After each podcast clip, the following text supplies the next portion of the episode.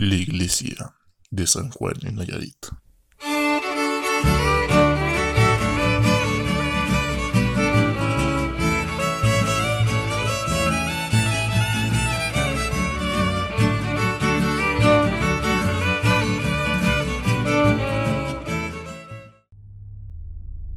En una ocasión, un señor vivía en una casa junto al cerro de San Juan. Tenía muchas vacas en un corral y siempre las llevaba a comer a las laderas del cerro. Una tarde, cuando el hombre regresó a su casa y contó sus vacas, se dio cuenta que le hacía falta una. Por lo que esa misma noche preparó algunos víveres y se fue a buscarla. Subió el cerro y caminó un buen tramo. Miró hacia abajo y vio una cueva donde se encontraba un pueblo con una iglesia muy bonita. Entró al pueblo y observó que había un arbolito lleno de naranjas. Entró a la iglesia y al salir cortó unas naranjas para su esposa.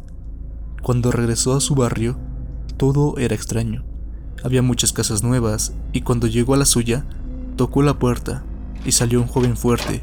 Aquel hombre le preguntó por qué estaba en su casa, que él ahí vivía con su esposa y su hijo, y le dio su nombre. Pero el joven le dijo que estaba loco.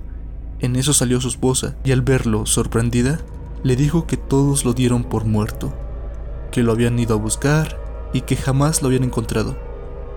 El hombre quedó muy sorprendido. Intentó explicar que acababa de salir de su casa la noche anterior, pero ver a su hijo ya hecho un hombre, cuando lo había dejado siendo un niño, lo confundía más y entonces como prueba le enseñó las naranjas que había cortado para ella, pero tal fue su sorpresa al ver que éstas se habían convertido en oro.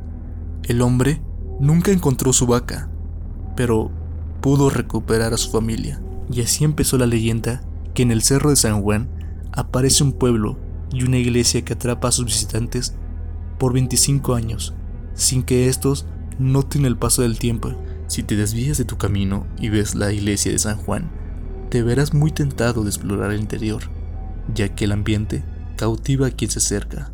Adentro se oficia una misa y quien la escucha queda atrapado para siempre. ¿Y tú te atreverías a entrar?